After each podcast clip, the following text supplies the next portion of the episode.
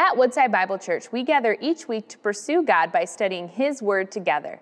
Today, we invite you to look deeper into 1 Peter, tuning into our current series, Unshakable Steadfast Hope in an Unpredictable World. Join us as we allow God's Word to shape us and renew our hope with the brilliant truth of the gospel. I was reminded of about 10 years ago, it's about a decade ago now, that there were some guys who came from Michigan down to Oklahoma. They were interviewing me for a pastoring job over on the west side. And as we were interviewing and they were talking to me, I asked the question. I said, So I'm, I'm wondering, you know, the important things when you're becoming a pastor at a church. What's the food like? And I'd never been to Michigan. So I'm like, what is Michigan food? Because I've lived a lot of places. I've been to a lot of places. And so I, I know what, I don't know what Michigan food is. And they looked at each other like, I don't think there is a Michigan food. I don't think that's a thing. And I'm like, mm, there's a thing everywhere. Like, what's your thing? And they could have said coneys and they could have said sandwiches. They didn't say any of that. They're like, meat potatoes, I guess. I don't know what Michigan food it. Here's your answer. If anyone ever asks you, cider and donuts. That is Michigan. They don't do cider and donuts everywhere, just so y'all know. Like if you go to Texas right now, even though it's fall, I know it's fall and it feels beautiful out, you go to Texas and you ask like where's the cider mill, they're gonna look at you like, what did you just say to me? Like they're not they're not gonna understand. Now, if you say where's the barbecue, they speak barbecue. They do speak barbecue.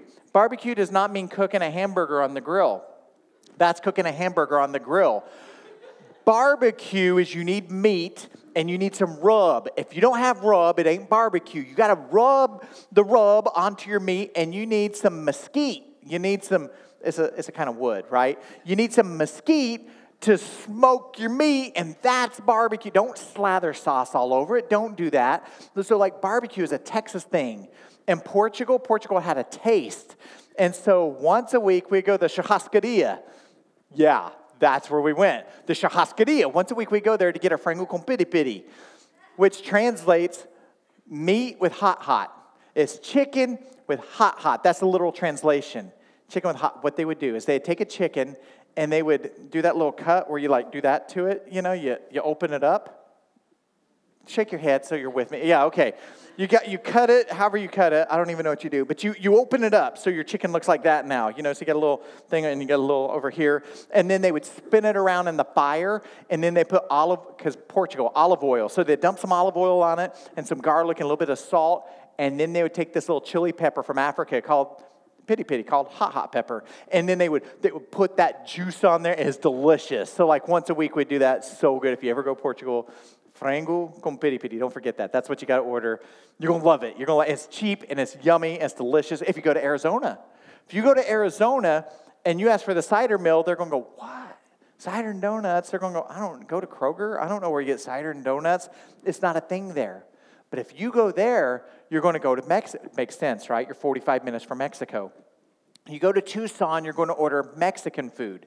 But I want to warn you if you order Mexican food, if you're with a friend who's from the Tucson area, if you say that you want Mexican food, they're going to ask this question. They're going to say, What kind of Mexican do you want?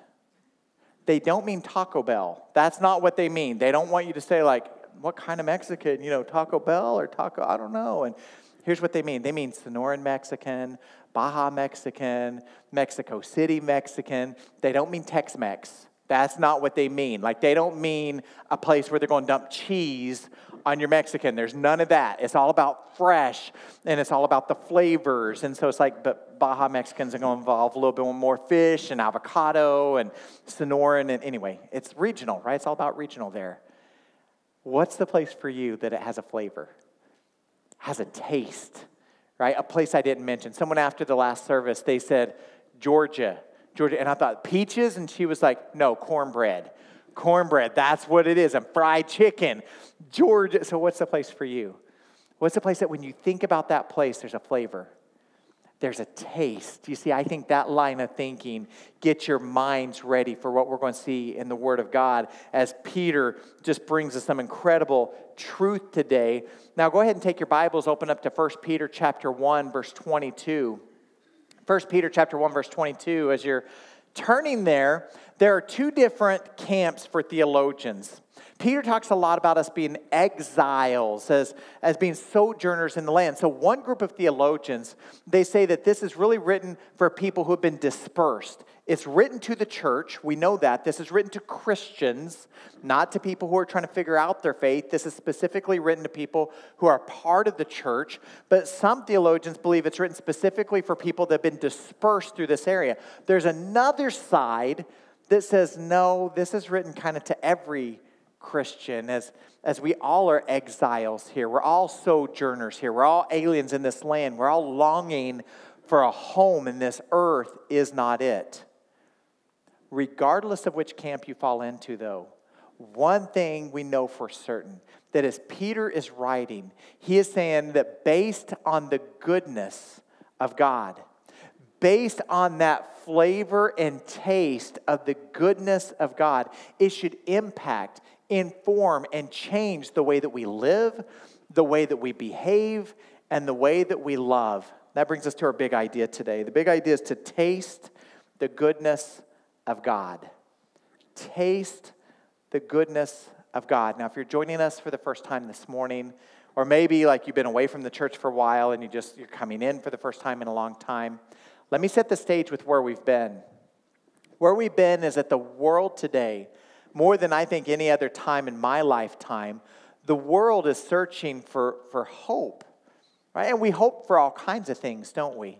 We hope that the world gets back to normal. That's what we hope for. Some, you're hoping for change. We're hoping for change. I brought up something else that we were hoping for last week, and I was saying it like playing around and jest but it kind of worked. I said, you know, we cross our fingers and we cross our toes and we hope that the Lions win. But then they won. Like they won against a team that they probably shouldn't have won against. And so today they're playing the Saints. Also, they probably should not win against Drew Brees. And so we're going to try this again because it worked once. And so why not, right? We're going to cross our fingers, cross our toes. We're going to hope that the Lions win. Like we're just, let's just try. Let's see what happens. But I, but I think there's something bigger at play. I think as Christians, we recognize the world that truly is, honestly, is looking for hope. And it shouldn't surprise us as followers of Jesus because we saw it with the disciples. The disciples, they had all their hope in Christ, and then Christ was crucified. And in a moment, they thought that hope was dead. Hope was gone. There was no more hope. But my friends, it was on that third day that hope had a pulse again. And hope had a name. And hope had conquered sin and death and got out of that grave and rose, and he walked right out of that tomb. We place our hope on the never changing Word of God. Our hope is in Christ and in Christ alone. That's where our hope is. Our hope is not on the shifting ways of the world, our hope is in Christ. And so Peter says, based on that truth, is going to inform the way that we live. Last week, we read how he called us to be holy because God is holy. We shouldn't be holy trying to measure up to God's love. Like maybe if I act this way, if I act holy, God will love me. That's not, that's not why we should be holy. We, we don't live lives that are called to be holy so that maybe we can get the grace of God. But we live lives that are holy because He is holy. That's why we live those types of lives.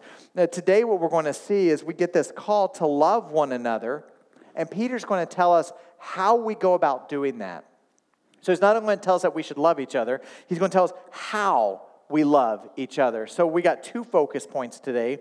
Our first is love one another. Let's look at 1 Peter chapter 1 starting in verse 22.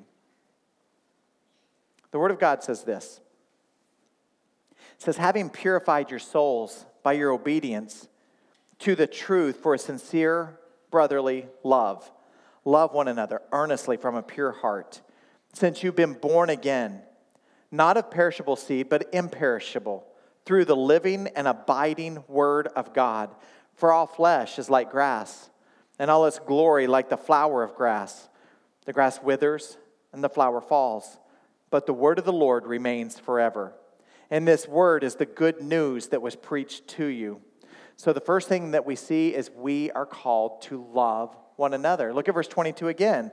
Having purified your souls by your obedience to the truth For sincere brotherly love, love one another earnestly from a pure heart. So if you have placed your faith in Jesus as your Lord and Savior, this says that we should have a sincere brotherly love. That means it's genuine. It's not fake. Right? It's not made up. It's not, it's not a manipulative love. You understand manipulative love, right? A manipulative love says this it says, I love you if. I love you if you behave this way, then I love you. I love you if you believe the same thing I believe, if you act the way I want you to. If you do these things with these strings attached, then I love you. If not, I'm going to cut those strings, then I'm going to withhold my love. Peter says our love should be sincere, it should be genuine, it should be continuous, it should be without ceasing. So, how do we recognize that someone's a follower of Jesus? How do we recognize they're a disciple? If I just run into you in your neighborhood or at the grocery store, or if I'm at your house or you're at my house, how do you recognize I'm a Christian? How do I recognize you're a Christian? According to what Peter says, it's going to be from our love. That's how we're going to recognize each other from our sincere brotherly love. Now, why do we love each other? Well, verse 23 tells us. Verse 23 says, Since you have been born again. He's saying that this overflow of being loved by God is what informs us to love others. So last week, do you remember last week I talked about this cage and how we are hostages in that cage? We are hostages to sin. We are in chains and in a cage from sin. On your own, you can't unhostage yourself. You can't ransom yourself. You can't save yourself. Jesus Christ did that work. And it is through faith in what Christ has done that sets us free. And what Peter's saying is based on that, based on the redemption that comes from Christ, based on this unwavering love that he showered on us, we don't have a choice but to love others. That is where we're going to go. Verse 23 says, and it's not based off of the temporary ways, the perishable. He says it's based on the imperishable seed of the living Word of God. And then he illustrates the point by going to Psalm 40, where he says that the Word of God endures or remains forever. It is everlasting. From the first century all the way till now, the Word of God remains relevant. It's not going to return void. It's going to accomplish the purpose that He's sending it out. That was true in the first century. It is still true today. And then Peter in verse 25 says, The word is good news that was preached to them. So the word endures, the word remains, the word is good. So as we are called to love others, as we're called to love one another, this is something that's going to be everlasting kind of love. It's like what Paul talks about in Philippians chapter 2, where he says, Let each of you look not only to his own interest, but also the interest of others. Having his mind among yourselves, which is yours in Christ Jesus, who, though he was in the form of God, did not count equality with God a thing to be grasped. He made himself nothing, taking the form of a servant, being born in the likeness of men. And being found in human form, he humbled himself by becoming obedient to the point of death, even death on a cross. Can you imagine a time? Can you even start to imagine a time where this message has been more relevant than today? This world is so full of division, so full of person turning on person, when the world needs to hear that the gospel of Jesus calls us and demands us to love others. That's the command of the Christian. That has to be our response. It's how the world will know that we're his disciples. Isn't that what Jesus said? In John chapter 13, he says, By this all people will know that you're my disciples, that you love one another. Uh, Jesus could have said anything right there, right? Jesus could have said, By this, all people will know you're my disciples. If you wear green on Thursdays, because green's a really nice color, and so, like, if it was every Thursday, then everyone would know, like, oh, you're the Christian because you're wearing green on Thursday. That's not what he said. He could have said, By this, all people will know you're my, that you wear one of those crosses on your neck. If you wear a cross, then people are going to know they'll know then, you know, if you, he could have said anything, but, but what he said was, here's how they're going to know. They're going to know based on the way that you live and the way that you love. That's how they're going to know. Isn't that powerful? Now, real fast, I need to chase a quick rabbit. I'm talking about love. Those of you who've been in the church for a long time, you've heard the sermons that say, let's talk about the different words in the Greek for love, because there's different types of love. And I can't preach that whole sermon right now. But let me just say this I'm not talking about mushy gushy love. That's not what I'm talking about. I'm not talking about like when I look at Amy and I'm like, oh, I love you. Like I, I fell in love with you and I love you and I'm in love with you. And you're pretty and you make my heart speed up and, and whoo, you know. And, but next week, you kind of hurt my heart. And so I may just fell right out of love with you. You know, I'm not talking about that kind of love. I won't fall out of love next week. Yeah, okay. That's not the love I'm talking about. I'm talking about this earnest, sincere, brotherly love. Not where someone has to earn it, not where someone has to measure up to it. I'm talking about this everlasting kind of love that demands action. Love is a verb, it's going to require action, it requires movement on our part. And I mention that because, church, sometimes, sometimes there's people around you who are hard to love. Am I, I don't know if I'm allowed to say that as a pastor or not. I'm supposed to just act like everyone's real easy to love. But some people aren't easy to love, are they? Right? Some people, they pop their gum when you're watching TV and you don't, you don't like that very much. And so those people might be hard to love, right? You don't like that very much. Or some people, they chew with their mouth open and they make that noise, you know, and you're like, didn't your mama teach you better? You know, and it kind of, it makes stuff inside of you get angry a little bit, like a little anxious, and you're like, what is wrong with you? You know, and so you just have that thing, and you know what I'm talking, some people aren't easy to love. But like in all seriousness, sometimes it's a lot weightier than that. Sometimes there's people who's hurt you. Sometimes there's people who's hurt people you care about. And it's hard to love them sometimes, as hard as you try, you try to put yourself in someone else's shoes and you close your eyes and you're thinking, what would make them think this way? And what would make them say these sort of things? And what would make them believe these sort of things? And as hard as you try to empathize with them, you can't. And you're like, I just don't see what is wrong with you, right? And they're, they're just difficult to love. Here's the power of the gospel the power of the gospel is we've seen what it looks like to love people who are hard to love.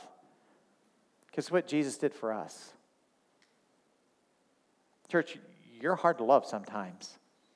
I am hard to love sometimes. Let me tell you why I'm hard to love. Because I've sinned, because I'm not perfect.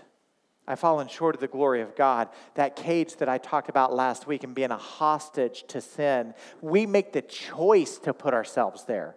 We chose not to follow the ways of God. We put ourselves there intentionally in the chains. And it's in that place that Jesus still loves us. And he gave his life for us as a ransom.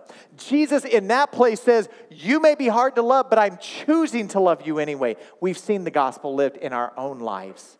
And what Peter is saying is based on that, it requires us to move to action and to love others, which brings us to our next challenge, and that is to grow up and love. Grow up. And now, some of you, you love when people just give it to you straight. You're like, don't dance around things, just give it to me straight. If that's you, like if you're kind of that person that like when you read the bible you want to wrinkle up your face a little bit like that's you you need to read james and you need to read peter. You're going to love it because it's going to step all over your toes. It's going to get right in your space. If you're like no it hurts my feelings a little bit read john because you're going to go for god so loved the world you know and you're going to feel so good about it. But peter peter's like no there's some things you need to hear and it's hard truth. Look what he says in chapter 2 verse 1 he says so put away he's not having a conversation is he Peter, Peter right now is saying, like, this is not about how you feel, and this is not about making you feel good, and this is not about let's let's hear what you think about that. No, Peter is saying this is what you need to know. Put away all malice, all deceit and hypocrisy, and envy and all slander. Verse 2, like newborn infants, long for the pure spiritual milk, that by it you may grow up into salvation, if indeed you've tasted that the Lord is good. So, the second thing we see here is that we need to grow up and love. Love isn't something that we do once at Thanksgiving. You know, there's people around us in our communities have never experienced a family Thanksgiving dinner, and we're going to be able to give food so they can experience that. Well, of course, I love people. I'll do that. I can pick up some stuffing so they can do that, or some dressing, or whatever we call it around here, right? I can, I can do. It's not something we do once a year and then say, "Whew, I loved." That was it. I'm good for the next year. This is something that is is consistent. It's intentional. It is back to that love being a verb, right? But then notice what he says next. He says uh, this term we need to put away. I would circle that in my Bible. Put away. It's a word where you probably identify with it and, and recognize it more than you realize you do. Because put away means this it's this New Testament word that means to strip off. It means you've got on these clothes that are dirty, that are nasty, that are disgusting, that are soiled, and you literally take that stuff off and you put it away. It's the same word that we're talking about, like in Acts chapter 7, or when we talk about baptisms. Some of you, we have a baptism service coming up. Some of you place your faith in Jesus, but you haven't taken that first step of obedience. You've never been baptized. In your bulletin, there's a communication card. I want to encourage you fill that out. Hand it to someone on the way out of here. Talk to one of the staff, talk to one of the elders, one of the deacons. We would love, love, love to talk to you more about taking that step of obedience. Because here's what you're going to do You've already done this in your heart, but you publicly are going to say, There's an old me that I have stripped off. I've put it away. I put off my old self. That self has died. And when you come up out of the water, you are standing with Christ in his resurrection. Quite literally, you're saying, Now I am clothed with Christ. It is Christ in me that is the hope of glory. That's what you're doing in that moment. And so Peter is saying, There are some th- things that we need to put off because you've been carrying it away. And these things, they serve as an obstacle to good community. It serves as an obstacle to your relationships. This is an obstacle to you being able to love. And he gives this list. Let's go over the list. The first thing he mentions is malice you see malice there? Let me give you kind of a definition for each one. Malice, maybe it's not a word that you use a whole lot, but malice carries with it this idea that there's um, bad intent in your heart towards someone else. That's holding malice, right? There, there's this feeling inside where I just thinking about that person just makes me mad. Maybe you're thinking, check, I'm good there. Like, I don't have any malice in my heart. So I know I've asked this way before, but let me ask it this way. Imagine that person showed up to the church right now. You know, that person, that person that hurt you or hurt someone close to you. And let's say I greeted them at the door. Hey, it's so good to have you this morning. I'm fired up. Or have them back. Maybe there's someone they used to be here and then they left and now they're coming back here. Or maybe they've never been here. But I look around and I happen to see a seat that's empty just two seats away from you and I sit them down right there, who's that person or maybe those people that if they sat down right there, it would make your insides feel so gross. And you would want to get up and now maybe you wouldn't leave, but you'd certainly want to. Who's that? Because that's malice. That's what Peter's talking about. That feeling that you have is causing a barrier between you and being able to love that person like we're called to in Scripture. And Peter says we need to put this away. Deceit. Deceit, we know what deceit is. Deceit's being deceitful, means not being honest. Now, why would we do that? Why would we be deceitful? Well, here's why because we want people to say, Oh, I like you so much. You're such a likable person. So oftentimes, we're deceitful in relationships to make ourselves look better. But the approval we're looking for then isn't, isn't the Lord and how He views us. We're trying to get the applause of people, and it's causing a barrier between you and being able to love that person well.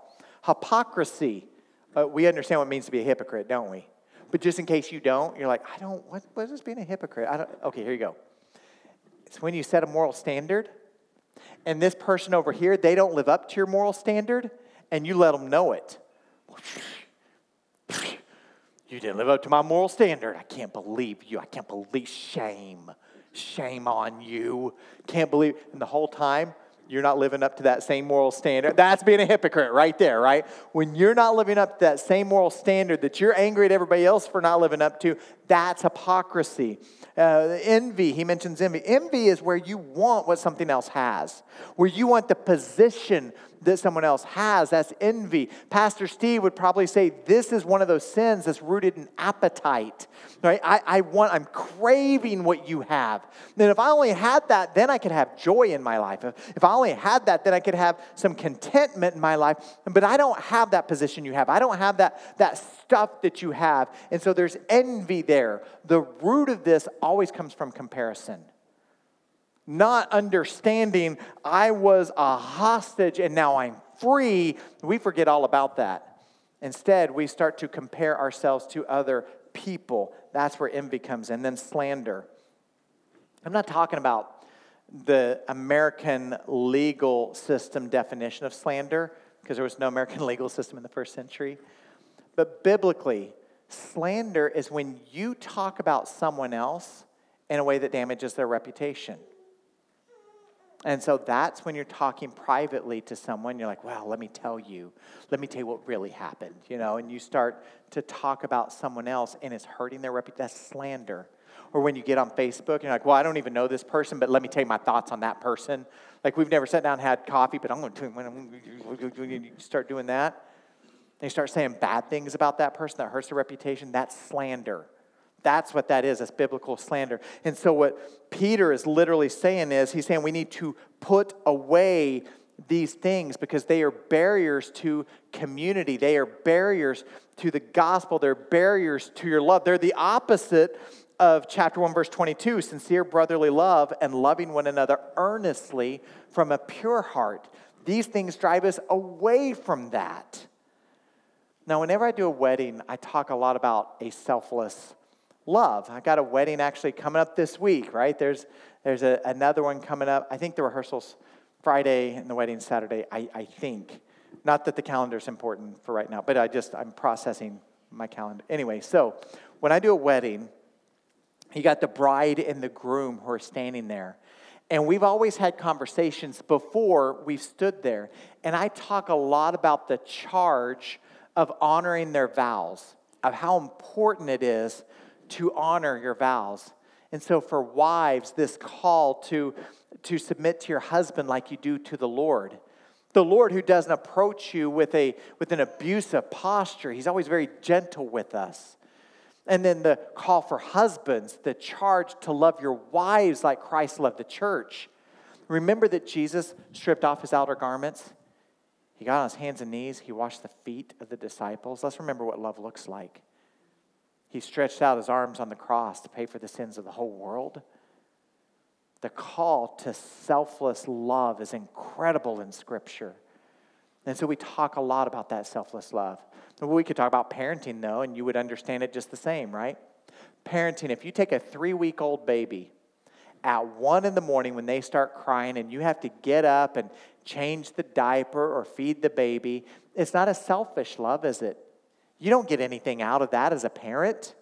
It's not like a three week old is going to look at you and say, Hey, thank you so much. My diaper feels so much better. I appreciate that. Sleep well. you know, they're, they're not going to do that. It's a very selfless love as a parent, especially if you parent the way that the Lord has called us to. It's incredibly selfless. And so, this, this kind of a love that Peter's talking about is something we recognize, is something we can identify, but is so tough. And he's telling us that you got to grow up. There are things that you've been doing before your faith in Christ. Yeah, you need to grow up, you need to get rid of that, and you need to love. And then he says that we should long for the pure spiritual milk so that we may grow up. Long for the pure spiritual milk. You see, when you place your faith in Jesus as Lord and Savior, you do it from the enduring, everlasting, never changing Word of God. And Peter's saying that you should crave and long, whether you've been a Christian for two weeks or for 70 years, all of us, we should be craving that pure spiritual milk that comes from the Word of God. Every last one of us. And he says, This is for all who have tasted that the Lord is good. Of course, he's pointing to one of my favorite Psalms, Psalm 34 8, that says, Oh, taste and see that the Lord is good. So imagine, imagine with me, you come to church next week and as you come, there's someone and they've got the, the baby carriage. I think we call them strollers today, but they got the baby carriage, right? They're pushing the baby carriage and looking so happy, and you new parents, and you peek inside, because that's what we always want to do, right? What's inside the baby carriage? And you peek in, then there's just like the little cheeks, you know, they got the little cheeks, little newborn, they got the bonnet. Babies, I don't think wear bonnets anymore, but go with it. It helps with the story. And they've got the bonnet on and they've got the onesie, and you just want to grab the cheeks of a little baby, and you're like, oh, look at that. So you don't touch COVID, you know, so you stay back here and you just look, and you're like, that's precious. Melt your heart, right? Right into a thousand pieces, it melts your heart. Let's take that same baby, though, and let's fast forward to walking into the church five years from now. And let's say that same family, they're walking in with the baby carriage, with the five year old in there, little bonnet on, little onesie. All of a sudden you're going, it's getting weird now, right? It would, it would freak out everything inside of you. That's not the way, there should be some maturity. Right? We're supposed to grow up. And as Christians, Peter is saying there's some things that you got to put. Okay, real fast. I, I, shared it in the first two. I thought about not sharing it, but I'm going to share it. I, I almost didn't share it, but here's here's I have to now. Here's a conversation that happened in our house this week. Amy, out of nowhere, like I'm working on something, Gabe's on his computer, he's working on something, and Amy looks up and she says, Gabe, I have an idea. Gabe's about to turn 18, y'all, just for perspective here, right? He's in a senior year of high school, and Gabe takes off his headphones. Yeah, mom? Because doing school at home, right? Yeah, mom, I have an idea. I think we should get matching pajamas for Christmas and get pictures. and Gabe has a look of panic on his face. And he looks at me like, Dad, and I'm shaking my head no, and I'm doing this. like, and, and just so you know, like, I've seen some of you guys, you pull it off, and it is so good. Like, you're amazing how good you are at it, and like, your pictures are, are beautiful and they're wonderful. But in my head, because I'm getting this sermon ready, I'm picturing onesies for all of us. and I'm like, this is awkward. Everything about this conversation is awkward. And so Gabe is like, Mom, I, he's trying to be so graceful, right? He's like, I, I, I just don't think this is a good idea.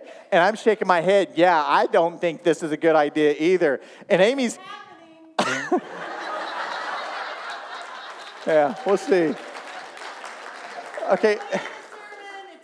Put it in the sermon. It's ha- okay, seriously, my head is getting sweaty just thinking about it. It really makes me nervous.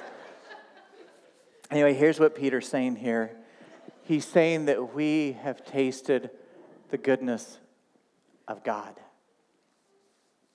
Do you understand that flavor of life? We have tasted, friends, the goodness of God. We were hostages in sin.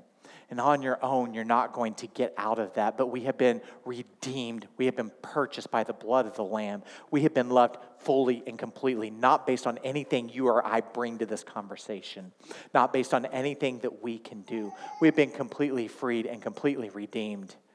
And in that place of freedom and being fully loved, Peter says, we got to grow up. We got to mature in our faith. We can't keep holding on like a five year old and a one's in a bonnet. That's not going to work. We've got to grow up in our faith. And so I want to leave you with this challenge today. What does this look like? How do we apply this to life today? We're in this season right now where we've been called as a church to a time of prayer and fasting. Uh, we started actually a few weeks ago on a Thursday night. We came in here and we, we prayed and we worshiped together. The last Thursday of the month, we're going to gather again for a night of prayer and worship. It's the last Thursday before the election.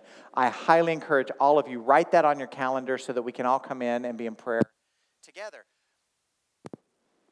But the, the prayer has been let's take Thursdays to fast and to pray. That's what we want to do. Pray for personal revival and revival within your family and revival within the church and unity within the church.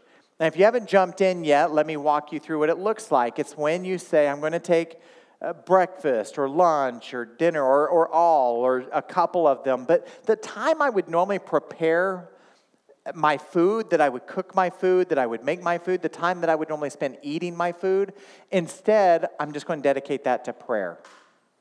I'm hungering after the taste of the Word of God more than what life has to offer. I, I, I want to spend that time in prayer with the Lord. So maybe here's what the next couple of weeks could look like for you. Maybe it's you saying, Lord, I thought I was good when it came to malice, but when Billy asked that question that way, there were some names that came to mind, or maybe one specific name that came to mind. And it's where you say, Lord, I don't, I don't want that in my life, but clearly I'm having trouble removing that on my own, or it would already be gone. Lord, I need the power of your Holy Spirit. I need you to get right in the middle of this because I want to love people the way that you've called me to, and this clearly is a barrier that I didn't even recognize as being there. So, Lord, let's just take some time on Thursdays to work through this because I need you. Maybe for you, it's slander. Lord, I, I don't like to think of myself as a slanderous person, but yeah, I've started to look like the rest of the world. Everyone seems to be so mean with what they say, and I want people to be properly educated. So I've been saying things back, right? I've been, I've been jumping right in the middle of that story. Maybe what your Thursdays are going to look like is, Lord, I, I might need just to fast from social media altogether. Maybe I don't need to say anything. I need to learn that until I can speak words of love and life, I just need to turn it off. Maybe that's the best thing for my soul right now to learn not to be slanderous in my speech. Lord, envy, I don't want my contentment to come from the applause of others. I want it to be from you. But why don't we as a church continue to allow the Lord to take us to that place where we grow up in our faith? It's a hard message, it's a hard truth, but this is what it takes for us to know better how to love the world like Christ has called us to love. Father, we thank you. We thank you that our redemption is in Christ Jesus, not on our behavior, not on this perfect measuring stick of what we can do, but Lord, on what Jesus has done on our behalf. We thank you for that truth that we have been born again, that we are new creations, that the old is gone and the new has come. And yet, Lord, sometimes it's hard. It's hard because all that junk sneaks in and we don't even realize it's sneaking in until it's there and it has a grip on us. Lord Jesus came out of that tomb so that we could be free, so that we could be completely free. It's because some hard work to do this week and this month and this lifetime, Lord. It's this reminder of what selfless love looks like. So, Lord, don't let us be content in the ways of the world and the way that the world hopes. Let us continue to find our hope in Christ alone. And God, as we do strip these things off, as we do put them away, I pray for my brothers and sisters in this room to find that beautiful place of joy real joy of what it means to love you and to love others. That there's a peace, Lord, a peace that transcends all understanding. There's a patience. At a time where it seems like everyone is losing patience, Lord, let us be saturated with patience. That there's a kindness and a gentleness and a goodness. Lord, there's a goodness because we're thinking with the mind of Christ. Lord, for a self controlled. Help us to continue to find our satisfaction, our joy, our hope in you. Lord, we want to bring you glory with all we do. We want people to see you as they see us. Continue to show us what it means to love you, to make you known. In Jesus' name we pray. Amen. Amen. Let's stand as we close our morning together. Thank you for joining us as we study God's Word together. We would love to hear how God is moving in your heart and get you connected into the Woodside Bible Church family. Head to woodsidebible.org/connect to introduce yourself to us today.